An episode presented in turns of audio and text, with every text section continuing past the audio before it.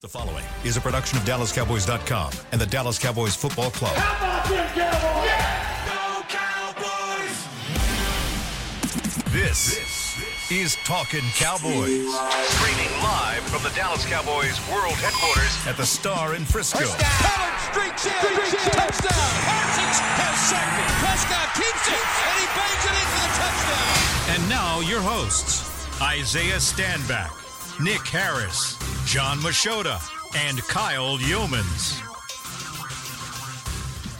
It's a Monday edition of Talking Cowboys presented by Black Rifle Coffee Company, the official coffee of the Dallas Cowboys. Welcome in to the SWBC studios at the Star in Frisco. I got the hiccups, guys. Sorry. You have Oh. to forgive me for a little bit here. Have some remedies for that.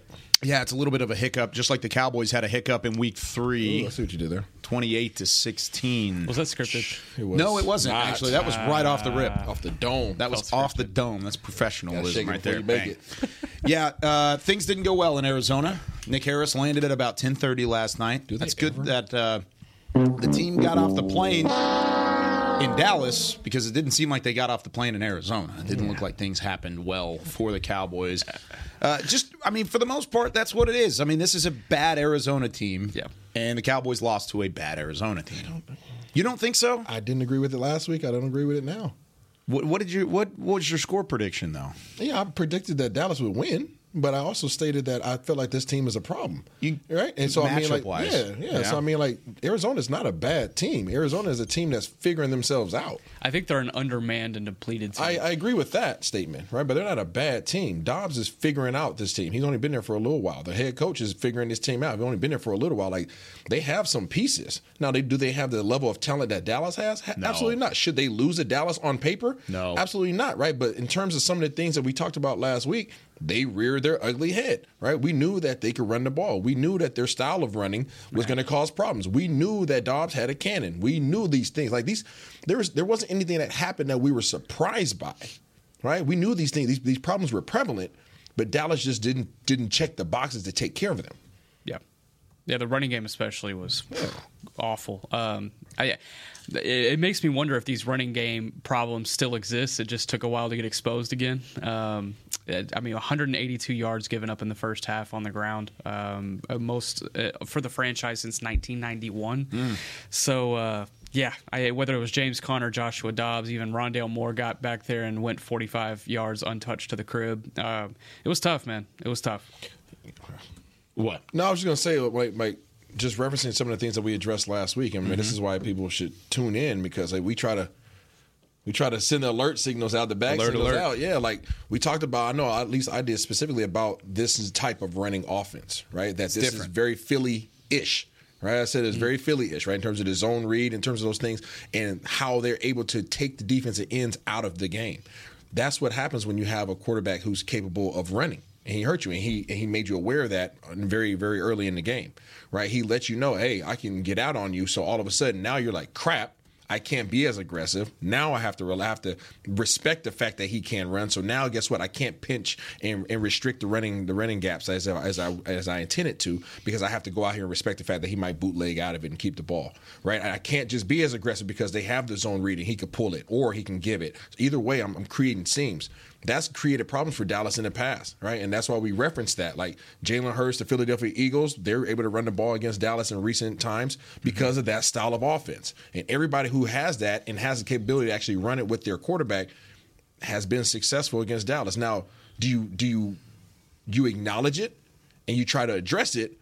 It doesn't mean that you can stop it. Mm-hmm. And that's where I think Dallas is at right now. They know that they struggle with that type of offense. We knew that they struggled with that type of offense, but they still couldn't stop it. And that's where I think people have a big concern right now. You talk about rushing yards allowed last season when, of course, it was a big red flag about this Cowboys defense. Nasty defense. One of the best in the NFL still is. And yeah, they're going to have a lapse every once in a while. But run defense has always been a bugaboo. 240 yards was the most they gave up last year, and that was in week eight against the Chicago Bears. Yeah. Running quarterback, Yep. Justin Fields. A lot of that came from his legs and the way he was able to run the football. This would have ranked second on the list. 222 yards allowed against Arizona. This would have been number two on a list of a bad run defense last year as most yards allowed. So it's not a good thought process. Uh, it- you, like you talked about, the the point of focus throughout the entire offseason was let's shore up the run defense. Let's go get a Mazi Smith. He's been relatively ineffective, if not completely re- ineffective through the first three weeks of the season. He's a rookie. He's got 14 games left, hopefully more than that. There's still time for him to make an impact. He just hasn't yet. But to this point, is there a red flag still for this Cowboys defense saying this is still a problem and it needs to be fixed? I mean, after yesterday, I don't think there's any other conclusion than yes. Um, it- with Joshua Dobbs and James Conner, I mean, both of those guys were able to find their holes, and man, they found a lot of yardage in those holes too. Gaping so, holes. Um, man, they were flushing out the the the, def- the defensive line. Uh, Micah Parsons was completely flushed out of the game at times.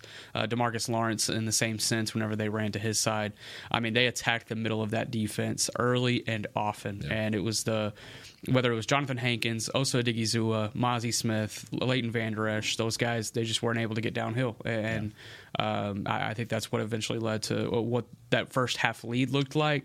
And then trying to climb back into it with this offense, which I'm sure we'll dive into the offense a little bit later. I have my thoughts on that as well. Sure. But um, I, I I think it, it, it just kind of created the perfect storm. It created the perfect storm of identifying what the problems were. And A, it's still the run defense. And then B, there's got to be some juice on offense. Yeah, and I, I want to save the offense to the second segment because there's there is like Nick just Yeah. said, there's a completely story different storyline around the offense. But I think the the significant storyline in this game and probably at the top of the list is the fact that the defense collapsed the way that it did. It looks it looks so good in weeks one and two against good opponents. I'm not going to discount the Giants yet. I'm not going to discount the Jets yet. But both of those teams on paper are better than what this Cardinals team was. But then you turn around and you say, okay, the defense has a performance like they did in week three, and it doesn't get much easier. You got the Patriots coming up this upcoming week. You got Bill Squared. You got Bill Belichick, Bill O'Brien running that offense. Then you got the, the running back duo of Rhamondre Stevenson and, oh, this guy that, of course, wants to get at your throat, and that's Ezekiel Elliott.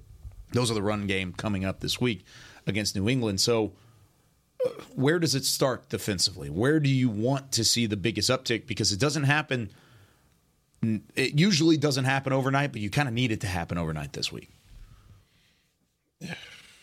I mean, you got to start today. You know, everybody, all hands on deck, coming in here and watching film, and really having a heart to heart with everybody. Everybody gets their grade sheets. All those things happen, but if it's normally a two hour session, make it four. Right? We really have to get really in tune and really particular about the things that need to improve um, in this in this scheme. And I think that they there are. Uh, more advanced rushing defense against base runs Okay.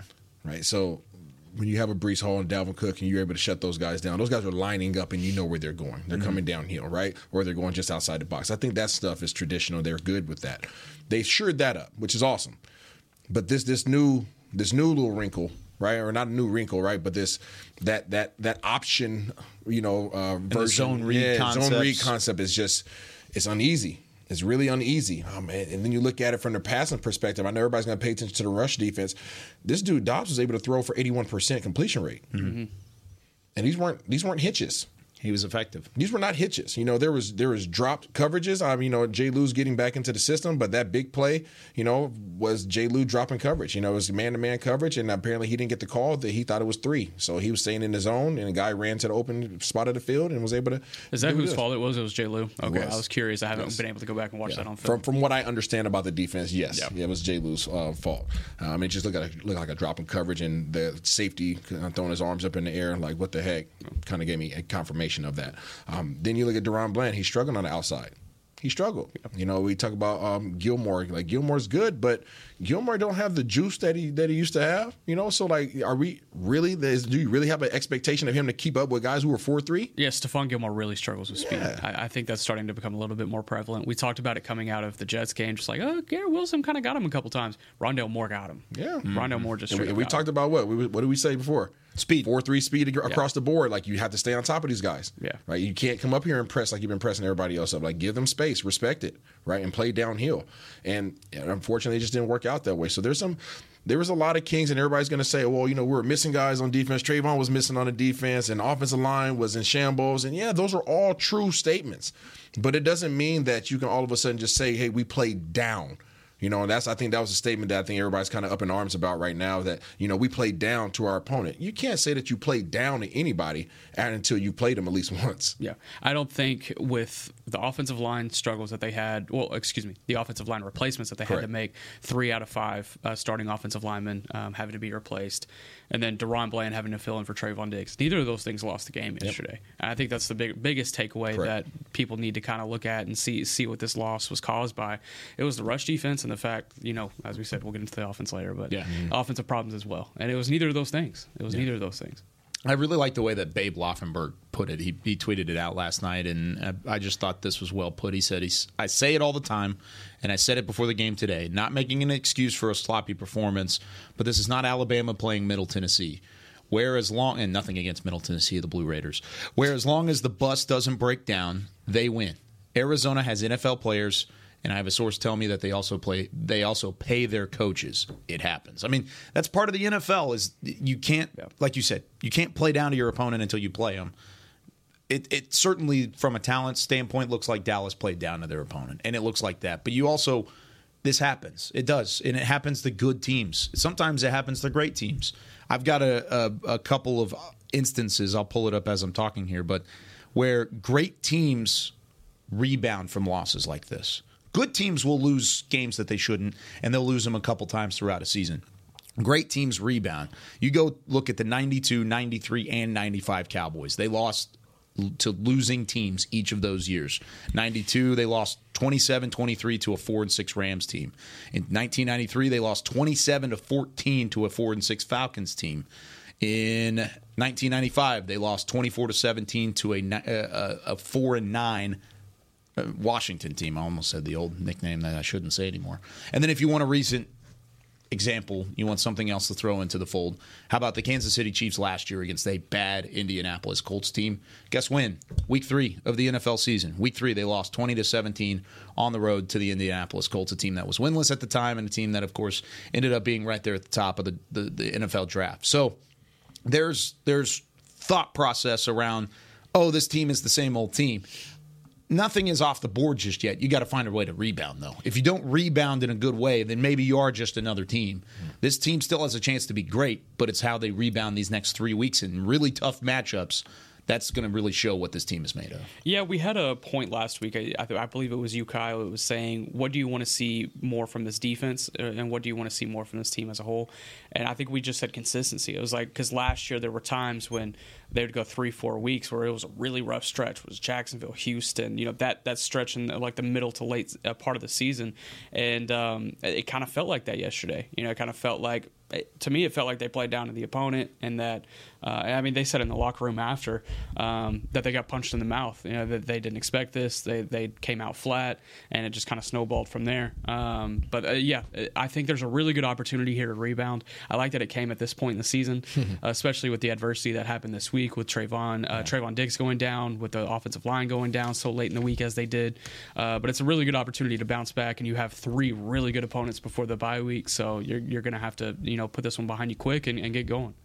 Man, yeah, look at the the schedule coming up for for Dallas because it's not only New England next week, who's coming off of a win, and I don't think the Patriots are scary by any means, but they're certainly a, a formidable opponent, and they've got Bill Belichick. It's a good as their opportunity. head coach. It's a really good opportunity to bounce back. Yep. And then, of course, everybody has already had that week five matchup on the road in prime time against San Francisco, followed by another prime time matchup the week after that against Los Angeles.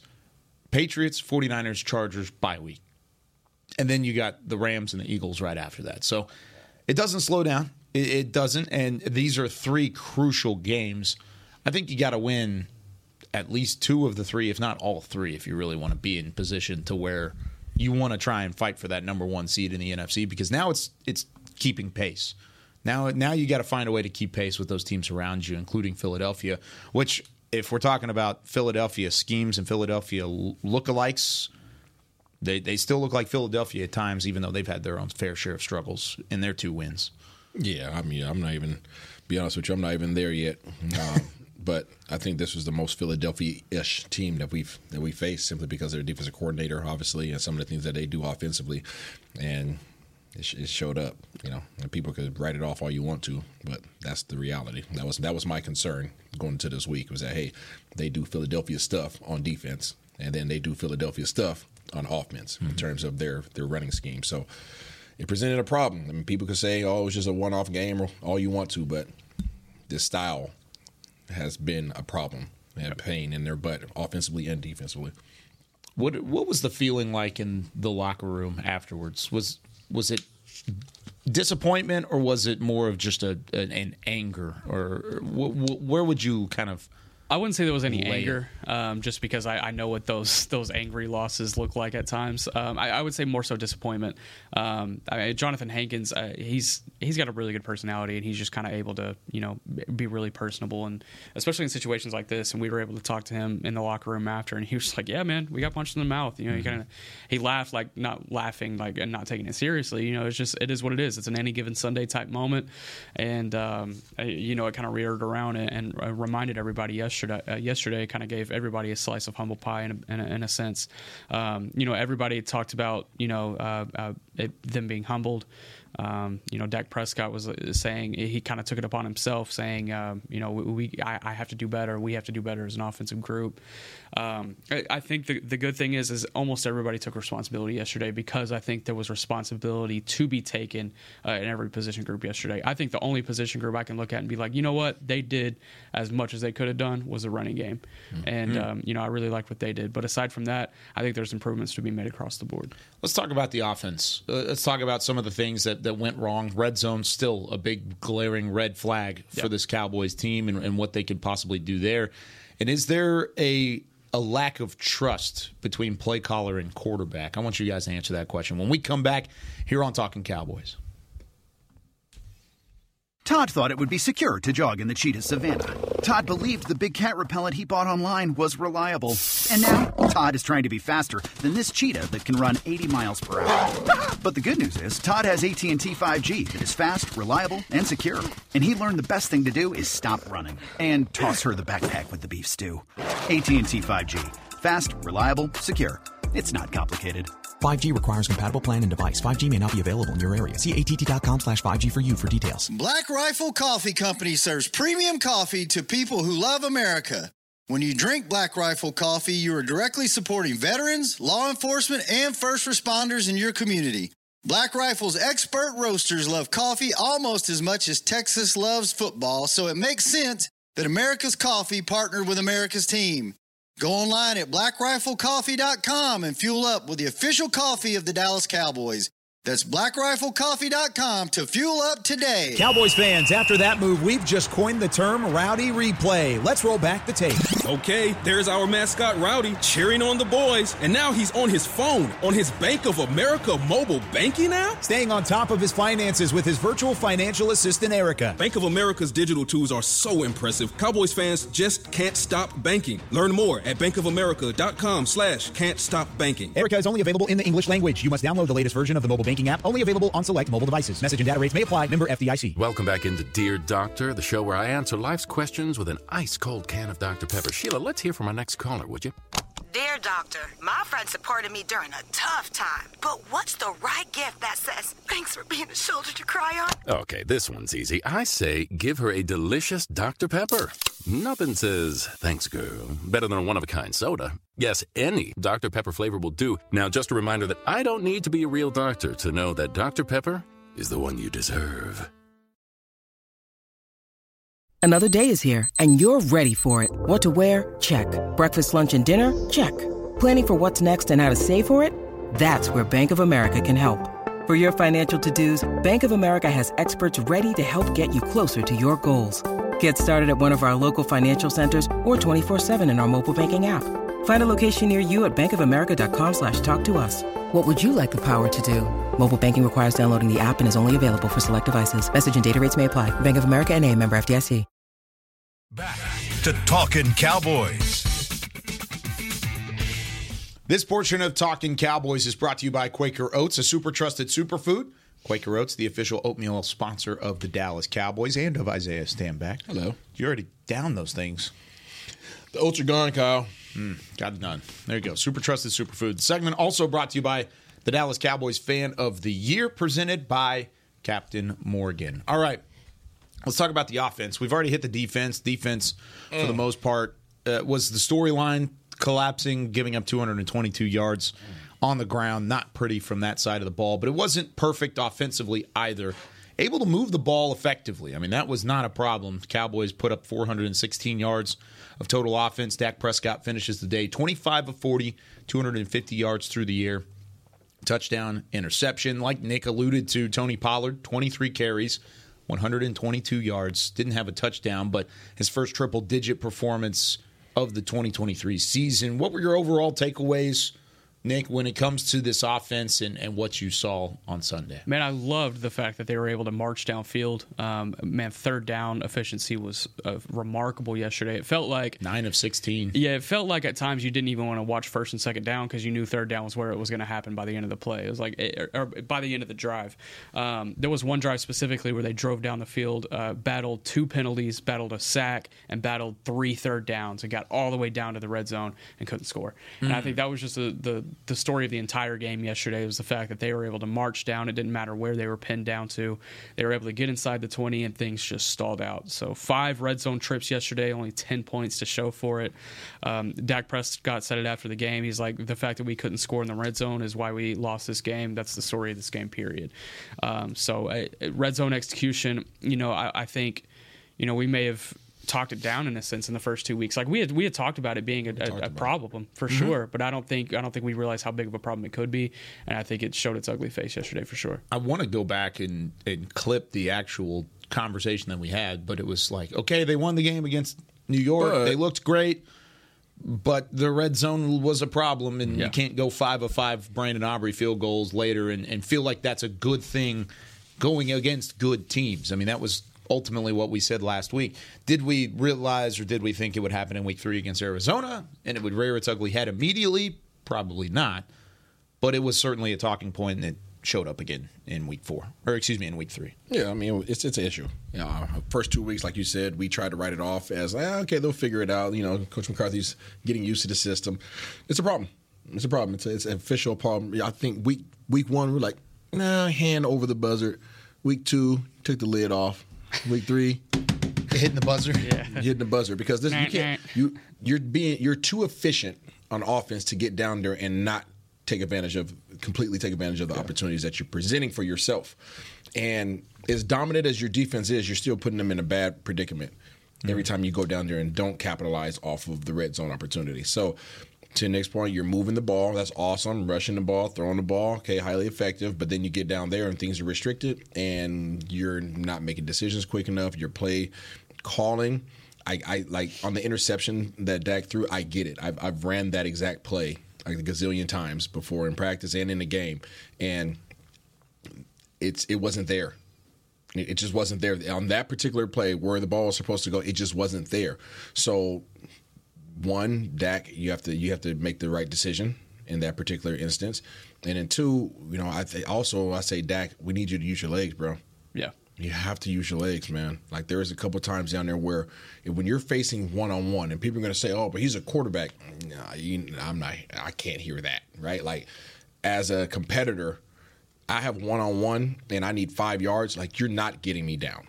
That's that's my mentality. I can't speak for another man, but my mentality offensively was you're one man's not getting me down, and I want Dak to get to that point if he's not already, and then start utilizing that because it's going to help him. We talked about it in camp.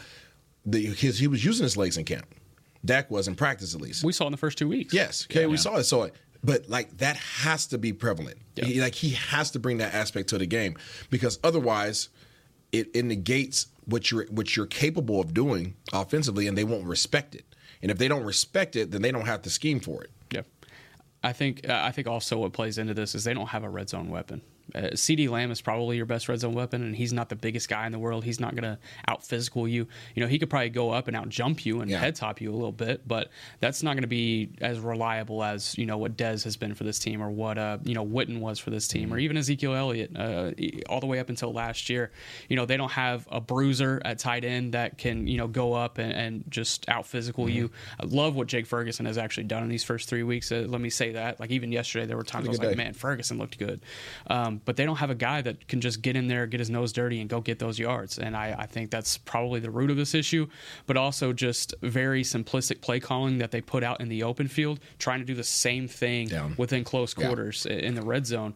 And you know, when, when you're running, you know, mesh concepts in the red zone, I just don't feel like that's the best the best thing to do in the world. I I mentioned this yesterday on the post game show, but the best weapon in the red zone, right? You talked about the root of the problem. I believe the root of the problem for the Dallas Cowboys in the red zone is the inability to run the ball effectively down there. Mm-hmm. Because when you're able to run the ball effectively down there, yeah.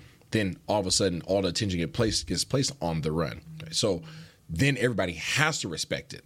You have to respect it. If I could literally line up and I'm gonna say, hey, we're on the five yard line, we're about to just run through your face. And we're gonna push your entire line and, and linebackers back backwards into the end zone, and we're gonna do this every single time we come down here. Now play action becomes prevalent. Now I can do a whole bunch of you know different releases and everything else I want to do, right? Misdirection and all the other foolery that you see down in Miami. Like you could do that because I can line up and literally just run the ball at you all day long if I want to. Dallas doesn't possess that. We were excited about the potential of that because of Tyler Smith coming back this past week. Tyler Smith comes back, you lose three other guys.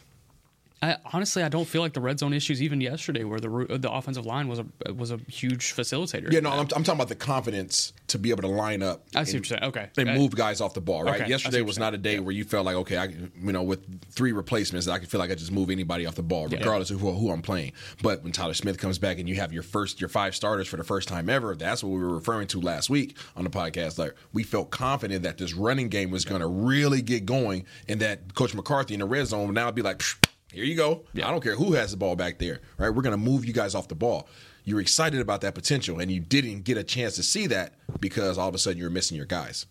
I'm looking at the play propensity. Is that how you say it? propensity? Oh, we looked at you for play. pronunciation. I know. I'm the I'm the, the pronunciation guy. Play propensity is I think what it is. Yeah. It's on one of the NFL statistic websites, and I'm looking at it percent of pl- passing plays in the red zone on goal to go scenarios. So whenever there's a yard marker, so let's say there's one yard to go, two yards to go, three, etc., all the way down. It's how many times a play is called in a certain scenario in t- yard in goal to go scenarios for the Dallas Cowboys in 2023, anywhere from two to six yards, it's 100% passing plays. Mm. 100%.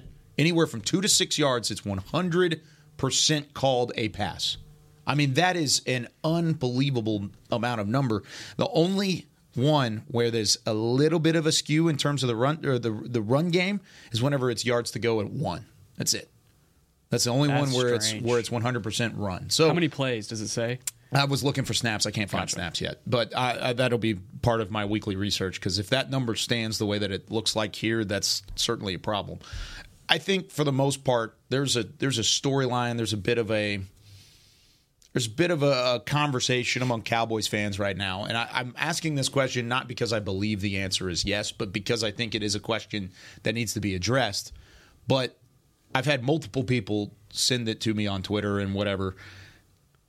It- does Mike McCarthy's play calling indicate that he doesn't trust Dak Prescott, specifically in the red zone play calling?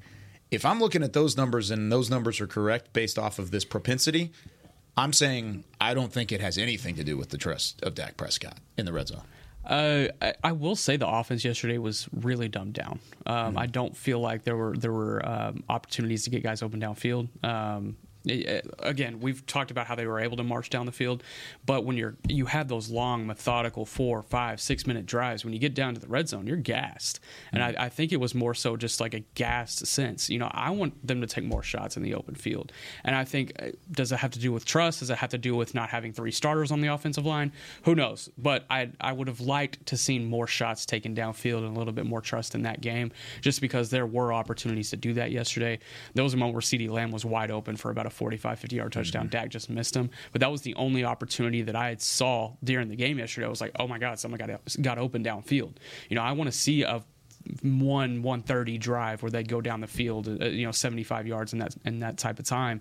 But when they get down to the red zone, uh, it's it's I think it's more of a gas sense. I don't think there's a lack of trust in the red zone at all, um, just because again this entire offense was constructed around Dak. They wouldn't have done that if there wasn't trust there. But um, it, it may just be an energy thing. Yeah. What do you think? Just from being a former quarterback, being in those situations, in those huddles, does it? Do, is how big is a trust? Let's just let's shift the question this way. How big is a trust between Mike McCarthy and a play caller whenever you are in a situation like that?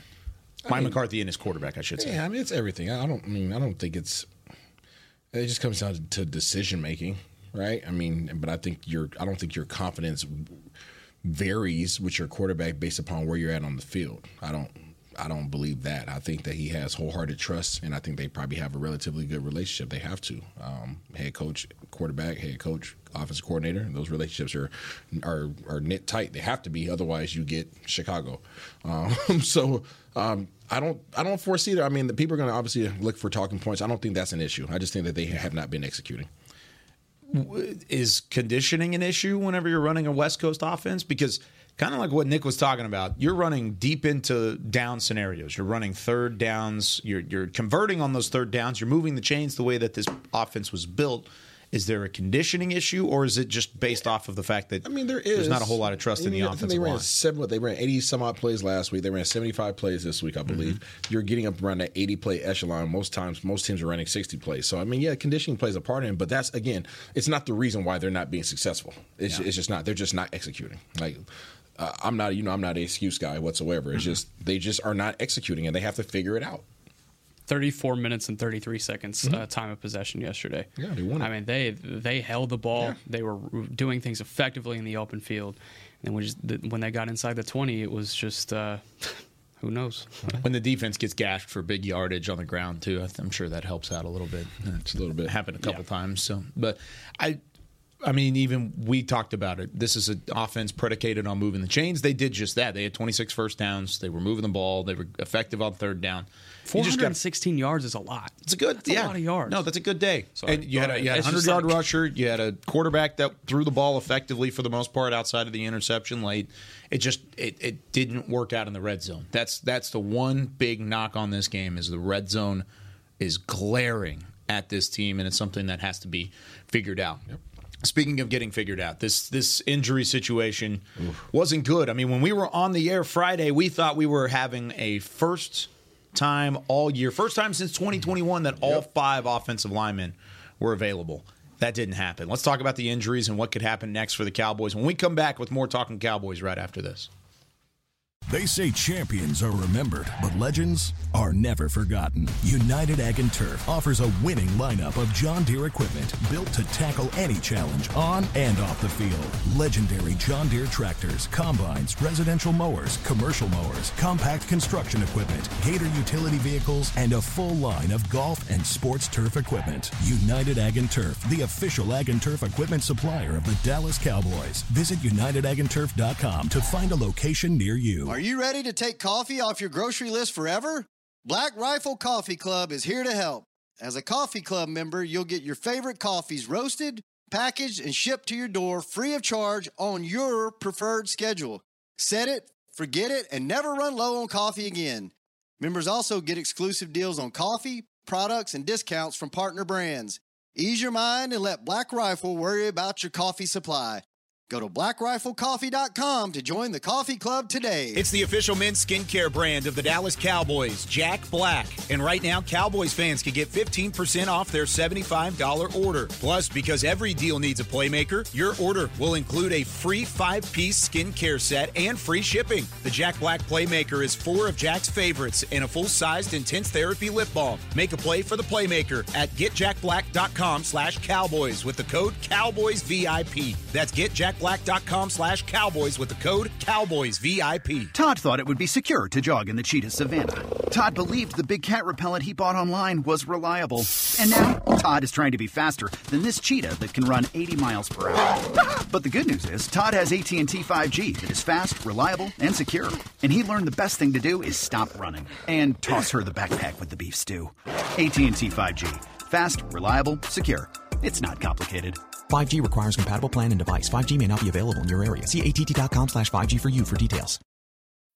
When you need mealtime inspiration, it's worth shopping Kroger, where you'll find over 30,000 mouthwatering choices that excite your inner foodie. And no matter what tasty choice you make, you'll enjoy our everyday low prices, plus extra ways to save, like digital coupons worth over $600 each week. You can also save up to $1 off per gallon at the pump with fuel points. More savings and more inspiring flavors make shopping Kroger worth it every time. Kroger, fresh for everyone. Fuel restrictions apply. Back to Talking Cowboys. Back here on Talking Cowboys, presented by Black Rifle Coffee Company, the official coffee of the Dallas Cowboys. This segment is brought to you by Invisalign, the official smile of the Dallas Cowboys. Not a ton of smiles from Cowboys Nation today, though. Cowboys fall to the Arizona Cardinals, 28 to 16, the final score in Week Three of the NFL season. Back here with Nick Harris and Isaiah Stanback. I'm Kyle Youmans. Breaking down the loss, the Cowboys fall to two and one. They'll look to rebound this week at home against the New England Patriots. But let's talk about the injuries going into week four because Friday we sat here on this show. We looked across the the, the hallway and said, Wow, Tyler, Tyler Smith looks like he's on his way back. We're gonna get Tyler Tyler Smith back in the fold, starting five offensive linemen for the first time since 2021. Uh, All those guys since Tyler Smith has been drafted, they have not played a single snap of football where all five guys have been on the field. Madness. All five. We were so close this week, and then it just crumbles. Yeah, It, And then but it it crumbled in a way that we The cookie did not crumbled, all expect.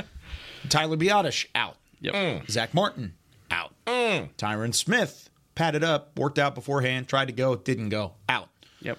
Three starting offensive linemen. Tyler Smith was back in the fold. It was good to see him back out there and working. I'm sure he would have liked a ramp up period instead of being the cornerstone of the offensive line. I thought he did a nice job. We'll have to go back and watch the film a little bit more, but I think for the most part he did did a decent job. The other side was not his his neighbor His neighbor, had a, had a rough day. The Chuma Edoga, I really feel like Chuma's a better guard. he is. Uh, He's got the he's got the skill set and the traits that his his body just looks like a guard. I would have liked to have seen Tyler at left tackle and move in Chuma at left guard, but we didn't see that at all yesterday. Um, I, I will say this offensive line once they settled in, they settled in and they did a really good job. Job. T.J. Bass had an awesome day, and I'm I'm really excited to go back and, and watch the film on him. But uh, you you can't look at this loss and, and look at the offensive line and be like, well, you know, maybe if we had all three of our guys up front. No, that's not the case. Not in my opinion. Really? If, if if the starting five was up front, they still lose that game yesterday. Yeah. Because it was it was much so. problems for the most part outside of that. Do you think the injury news because it did happen so late in the week? It happened basically Saturday was when news started kind of surfacing that these guys could be out. Yeah. Do you think that deflated the energy? Because already they took a hit on Thursday with Trevon Diggs. You kind of knew that one. You had a chance to at least let that sink in and, and motivate you going into the week. But then boom, boom, boom up front on the offensive line, all three of those guys go down. I think that's got to be deflating for anybody, whether or not you're going to admit to it. Yeah, it definitely has to be. A lot of uh, people in the locker room yesterday were talking about the adversity that they had to overcome, not only during the week but late in the week. You know, the Diggs injury happened Thursday. Um, the the Biadasz injury happened Thursday. The Tyron Smith injury happened Saturday. So, um, yeah, a lot of a lot of stuff that they had to battle in the week. I mean, they didn't they didn't know that Tyron Smith wouldn't be able to go until he worked out on the field pregame. Um, and uh, he was he was going off the field pregame right as you know players were still coming in because he had taken the early bus to, to State Farm Stadium, and it, it kind of looked like from that sense that he wasn't going to be able to go, and so they had to readjust from that moment, which was about two and a half hours before kickoff. Um, and having that type of time, I mean, that's tough in preparation when you could be preparing for other things, when you could be pre- preparing for, you know, um, you- as we just saw, uh, discussed last week, all the different looks that they were going to see defensively. I mean, that was that was ti things that they could have prepared on in that sense, and they weren't able to because they were having to prepare to start three different guys up front. Jeez. Crazy. I do believe it had an effect on the game, simply because of the fact Dak was under pressure. Mhm. Dak was not comfortable yesterday. Um, I don't think that it swayed the game heavily, but I do believe that it had an effect on their offense and the things that they wanted to do offensively, because they were under way more pressure than they had been in the first two games, and Dak was unable to sit back on his back leg. And we know, you know that Dak you just can't you can't put pressure on him. You can't can't allow for it, and you can't also allow for him to throw the ball forty times. Yeah, but I think the quick game was effective. I mean, what Yeah. they did, it was it was effective, and it, it, it should have worked. Michael Gallup woke up. Michael Gallup, man, I would love to get into that at some point this week. He was awesome. He was, I mean, a couple jump balls that they they gave him one on one opportunities on. He brought him down, fighting for extra yardage, getting mm-hmm. first downs. That was one of the biggest positives to take away from Absolutely. yesterday is the fact that wide receiver three is back. Yeah, and the only target that he didn't catch was the one that was in the back of the end zone. Yeah, that was a man. PI that was not called a PI. Got they, they they picked the flag up. We talked about it in studio. Barry Church agreed that it was a no call. What was your thoughts on CeeDee Lamb and the resurgence of his body language? body language the bad specifically. body language. Um, I uh, I didn't know this was a talking point with you guys. It was Um, last year, yeah. Gotcha. Um, uh, the, so the one where he was missed on the 45, 50 yard touchdown, he was there was definitely some body language after that because he was open. I mean, it was tough, and he kind of lodged back to the line a little bit, came in a little slow, uh, got the call in late, and um, I think they had to snap with like two on the clock. I'm not saying it was a, a, a um, d- directive to him, but that was a moment for me. Um, obviously after the PI call in the end zone or missed PI call in the end zone. I don't think that was PI. I think the Gallup one was way closer than the CeeDee one was. I agree. Um, but yeah, it, it probably wasn't great. I, I would like to see him just kind of be alpha in those moments, and didn't really see that. Yeah, don't don't look for the flag. Look for the ball. And Yeah, try and make yeah. a, mm, try and make a play. Especially on third down. yeah, yeah. Especially on third I, down. I felt like just being candid. I feel like he's took a step back this week in terms of his how he was carrying himself, the leadership role he was really stepping into. I feel like he went back to what he was recent of, of last year. Um, and it was not. It, it wasn't encouraging. I hated. I hated seeing it. And a, a lot of people would feel like that's not a big, big aspect of the game. Uh, those are little things that I, at least I pay attention to. I know I mentioned it to Kyle and those guys in the studio yesterday. We were watching the game. I was like, uh oh, here it goes. Here, yeah, let's go. You mean stomp that out? Like, don't let that fire get going again, right? You know what I'm saying? It's like you're doing fireworks. Like, hey, stomp that grass out real quick.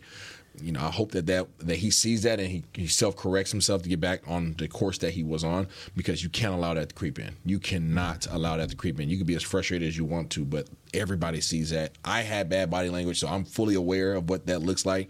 Most of the time, you're not even mad about everybody else. You're frustrated with yourself, right? But it appears as if you're down and out about everything else that's going on. So he just, I hope that he's more aware of that or somebody at least brings that to his attention. I've, I've got to bring it up to Isaiah at least once a week on this show. I. I just got It's to you got to get that you got to get the the body language taken care of. You know.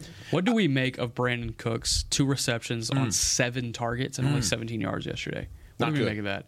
Like I, him being the speed option, he should work in this offense. He should have worked yesterday. Why didn't he work yesterday? That's Mm. that's going to be a big key of my film watch today. What did you see, Isaiah? I have to watch off more. the rip. I have to watch more, but I, I from what I saw, Mhm. I don't think that his routes were as crisp as we've seen him do in the past. Because you've been very critical of Gallup's routes of, of not being able to get out of a I break. I still don't believe that Gallup is getting out of his breaks. I think Yeah. that what he does well, which we talked about last week, I said he still can make the contested catch. He, he can still run can run straight. Um, obviously, a slant route he can run that, but a lot of those comebacks and and and curls and a lot of those things, he's a little slow to come out the breaks. And I just you know that is what it is. Cooks is normally your route guy, and I haven't watched enough of it yet to be able to make a full conclusion, but from the some of the routes that I was paying attention to, he was not very precise with his routes. And some of those routes you have to be precise with. I mean, especially the one down in the red zone that Dak threw. Would he have been open even if he would have ran a precise route? No. But you know, you still have to do your part. What did you think about Cooks and, and what you saw off the rip? Yeah, as far as the initial watch yesterday from the back corner of the uh, end zone and the, over the press box was at State Farm Stadium. Yeah, they took you guys back there, don't they? Yeah, but it, honestly, it was Uh-huh. it was a great time. We had a, it was one of the cooler uh, stadiums I've been to. But um, I again, I'm gonna have to go back and watch film. But I, it just it, it felt like he was getting out physicaled at times, um, and he wasn't able to get inside off his release. And I think they were doing a really good job of preventing that. Um, a, a couple of times he was, and a couple of times he got receptions. But um, the, the fact that he couldn't get downfield and break the uh, break the offense open downfield. I, I, th- I think that was a really big key indicator, but also this offense yesterday wasn't designed to get people open downfield, and that's what him and Gallup do best at times. And even CeeDee, I mean CeeDee, I mean he's really good in that short to intermediate game, but like these are downfield weapons and they weren't playing to those strengths yesterday. I understand not wanting to do that with three offensive linemen out up front, but those guys settled in by the third, fourth quarter. Take those shots. You're down 10. you know, like take those shots, those those 5 6 minute drives. Uh, it's not it's not going to be effective at the end of the day. Let's say Dak ends up scoring on that um, uh, play that he threw the interception on in the end zone. Let's say Mhm. they get a touchdown there, cut it to what? That would have been 28 23 or Yeah. yeah 28 23 there was only three and a half four minutes on the clock and you were working with two timeouts they had drove they had taken five minutes off the clock driving down the field and they were taking their sweet time in the red zone too so Mhm. i mean uh, I just want to see more downfield opportunities for a lot of these guys, but especially Brandin Cooks because that's what he was brought here to do. We talked about him coming in this season. Oh, a thousand yard type guy. You know, he's gotten it with what five different teams. You know, this is an opportunity for him to do it with the sixth team. Thirty nine yards in three weeks. I understand he didn't play in week two, but thirty nine yards in three weeks. You got to get him open. Well, Nick, I think it goes back to what we've talked about with the West Coast scheme in general is the fact that it's predicated on playing with the lead. yeah. And, and the defense setting the tone. If the defense doesn't do their job and doesn't set the tone, then the offense is going to have a tough time playing from behind. And we saw that on Sunday. So are you saying that the offense cannot win a game this year? It's going to have to be the defense. Is that what is, is that what it is? Right now, yeah. Yeah. Actually, yeah. I I, mean, it's will say that because I, I think the, the offense can win a game. Say it with your chest Monday. But it can't be. It, it's got to be from ahead. You either got to go down and score first. When you get the ball, you, you, you choose to receive or whatever the other team defers. You go down, you score. Okay, that that's the way that the offense can set the tone. You got to do that right off the jump. But then, from a defensive standpoint, if you're on the field first, you can't allow for points first, and then a three and out from your offense, and then a touchdown with James Conner to make it nine to nothing. Even with a missed two point conversion, you're, you're down by two scores. Yeah, that's that's the type of scenario that puts this offense in a bind. That's the type of thing that.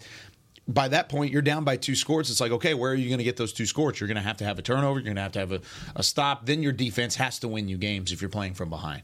The offense can win you games, no doubt about it but they've got to start ahead in order for the offense to win you games. The offense is not going to win a game for you behind. It's going to have to start with your defense. You know, and that's a question for Mike McCarthy today, whether it be from here or anybody else. Is uh, what what's the reason of not going downfield? What was the reason of taking these five six minute drives when you were down two possessions in the second half? I bet you his his answer is offensive line. Yeah, That I mean, just for sounds sure, like a Mike for sure. McCarthy I answer. mean, and, and that's and that's that's very valid. But at the end of the day, you're still down two possessions. You got to take those shots. No doubt. No doubt. All right, real quickly before we get out of here, one position group because this was a complete team loss, as were the first two weeks complete team wins. What is one position group that has to see a major improvement going into week four? Linebackers. Linebackers. Okay, we'll talk more about that. I think tomorrow, maybe maybe even Wednesday. What do you think? Secondary. Okay. Cornerback specifically. Without Trevon. Mm-hmm. Making- and, and these guys, I mean, this New England's going to throw the ball. So Yeah, you think they throw it more than they run it? I do. Hmm, that's interesting. That'll be a fun breakdown coming up on Thursday. Keep in mind, we will be here all week. We've got plenty more to come. Jon Machota will be back with us tomorrow. We'll also be taking your phone calls 888 855 2297 and then the text messages as well 817 290 3298. You can use both of those lines starting right now, 10 a.m. Central Time. Cowboy Storyline with Nick Eatman begins. He's taking all the fan calls. It's the first loss of the year for Nick Eatman on Cowboy Storyline. So you might want to line those phone calls up now. I saw him tweeting last night. He's like, "It's going to be an interesting episode tomorrow." Oh yeah, I may I may have to tune in with that one. We're we're busy upstairs, but I'm going to tune in today. I'm going to make make an effort to make that happen. But that does it for us here on Talking Cowboys. The Cowboys fall in Week Three, 28 to 16 to the Arizona Cardinals. They'll try and get back after it. We'll get back get back after it tomorrow morning, 9 a.m. Central Time here from the Star in Frisco. For Chris Beam, Isaiah Stanback, Nick Harris, I'm Kyle Youmans saying so long from the Star in Frisco. We'll see you tomorrow on Talking Cowboys. This has been a production of DallasCowboys.com and the Dallas Cowboys Football Club. How about this, Cowboys?